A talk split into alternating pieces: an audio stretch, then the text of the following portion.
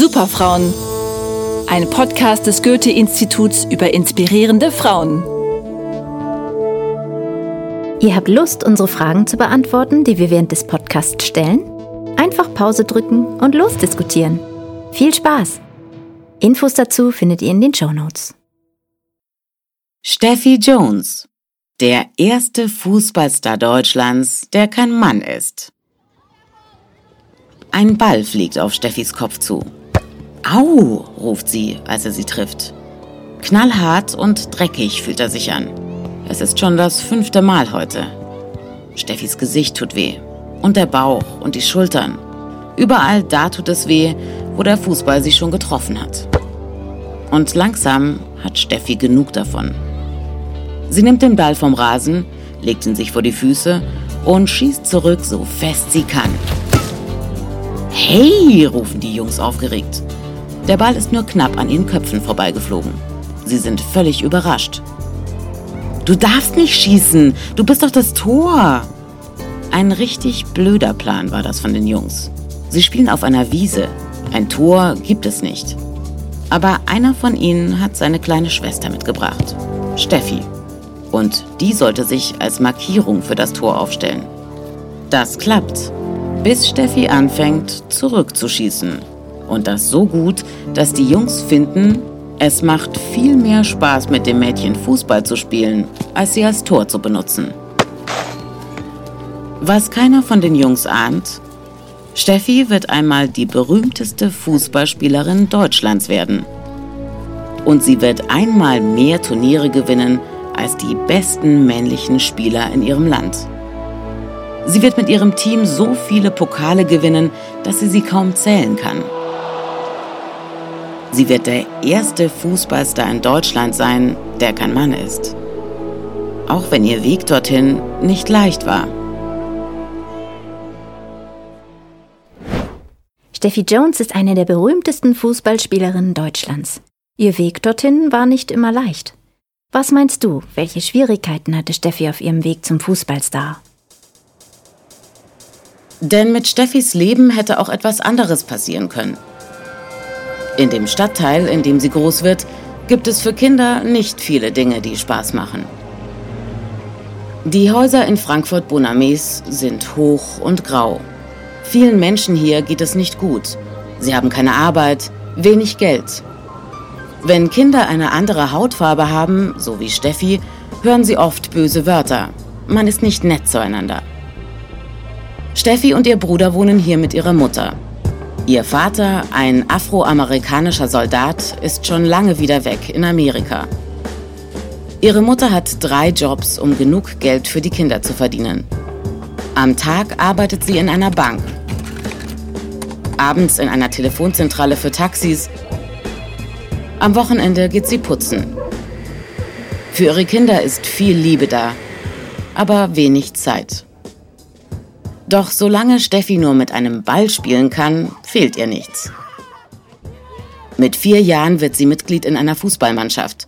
Sie ist das einzige Mädchen unter Jungs. Ihre Mutter weiß nicht, wie sie das finden soll.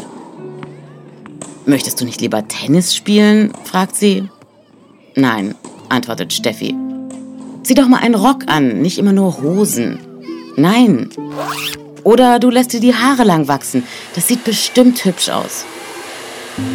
Nein, bleibt Steffis Antwort. Denn was andere Mädchen glücklich macht, bedeutet ihr nichts.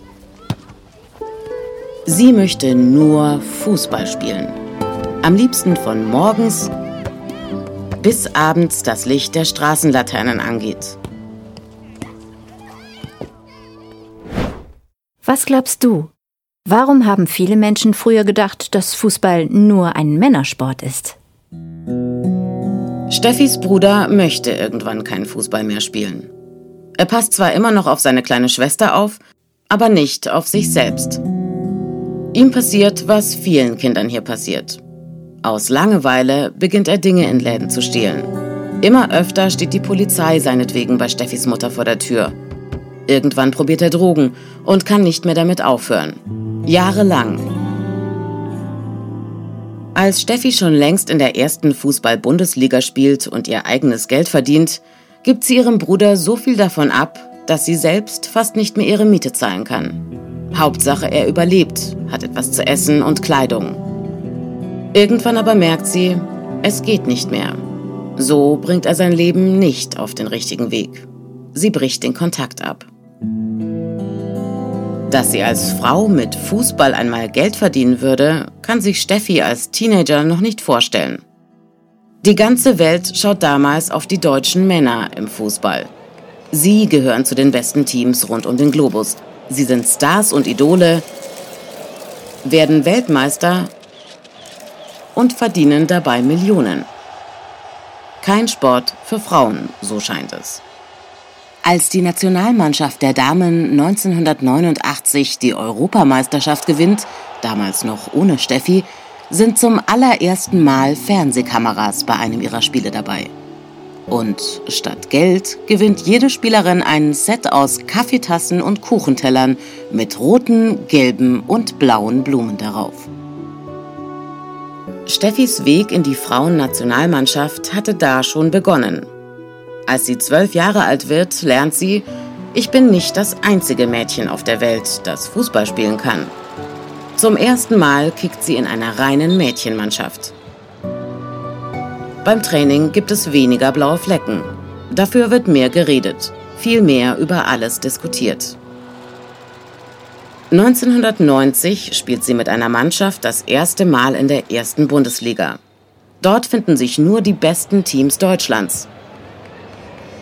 1993 kommt sie in die Nationalmannschaft, mit der sie innerhalb der nächsten Jahre einmal Weltmeisterin, dreimal Europameisterin und zweimal Olympia-Bronzesiegerin wird. Das Publikum in Deutschland ist begeistert von der weiblichen Mannschaft. Denn während die Frauen einen Erfolg nach dem nächsten feiern, ist die sonst so siegreiche Männernationalmannschaft nicht in bester Form. Sie holt fast keinen Pokal. In dieser ganzen Zeit ist Steffis Mutter bei jedem ihrer Spiele dabei. Sie wünscht sich nicht mehr, dass ihre Tochter Tennis spielt oder Röcke trägt. Sie ist richtig stolz auf sie. Aber manchmal erinnert sie mich daran, dass ich ordentlich gehen und nicht wie ein Fußballer laufen soll, sagt Steffi. 2007 beendet sie ihre Karriere als Spielerin. 30 Jahre Fußball haben Spuren an ihrem Körper hinterlassen. Doch ganz damit aufhören möchte sie nicht. Sie lernt Fußballmannschaften zu trainieren. 2016 wird sie Trainerin der Frauennationalmannschaft. Die Erwartungen an Steffi sind hoch. Der Druck auch. Kann sie ihr Team so gut machen wie damals, als sie selbst noch Spielerin war? Jedes Mal, wenn ihre Mannschaft verliert, schreiben die Journalisten, schaut, sie kann es nicht. Ihre Mannschaft kommt nicht zur Ruhe. Von allen Seiten kommt Kritik, selbst wenn es doch kleine Erfolge gibt. Wenn man etwas über Jahre liebt und dann macht es dir nur noch Bauchschmerzen, dann musst du damit aufhören, sagt Steffi sich. Naja, fast. Sie hat eine Pause gebraucht. Luft holen für das nächste Kapitel in ihrem Leben. Heute trainiert Steffi eine Mädchenmannschaft der fünften Liga. Ohne Druck, mit viel Spaß. Sie nimmt dafür kein Geld. Ihr ist wichtig, dass Fußball Teil ihrer Welt bleibt Schließlich wäre ohne Steffi Jones der Frauenfußball in Deutschland heute nicht dort, wo er ist. Sie hält inzwischen viele Vorträge und engagiert sich sozial, zum Beispiel gegen Rassismus. Und sie setzt sich für Kinder ein, die im Leben hart für faire Chancen kämpfen müssen, genau wie Steffi früher. Seit 2014 ist sie mit ihrer Frau Nicole verheiratet und hat inzwischen auch wieder Kontakt zu ihrem Bruder, er hat es geschafft, mit den Drogen aufzuhören. Er hat eine eigene Familie gegründet. Darauf ist Steffi stolz. Und auf noch eine Sache. Dass ich es gemeistert habe, Fußballprofi zu werden, ohne mich zu verbiegen. Steffi Jones ist die Powerfrau des deutschen Fußballs. Schon als Kind hat sie die Tage am liebsten auf dem Fußballplatz verbracht und auch heute ist sie noch mit großer Leidenschaft als Trainerin aktiv. Hast du auch so ein leidenschaftliches Hobby, Interesse oder Talent wie Steffi? Und könntest du dir auch vorstellen, dies später zum Beruf zu machen? Dieser Podcast wird produziert unter der Leitung vom Goethe-Institut in Zusammenarbeit mit Gerd Erkengerdes und Errol Ergün. Redaktionsleitung Eva Baker und Sonja Plüß. Sprecherin Bedesha Duta. Produktion Sophie von Heuningen-Hühne. Autorin des Podcasts ist Tina Röhlich. Mehr Infos unter goethe.de slash superfrauen.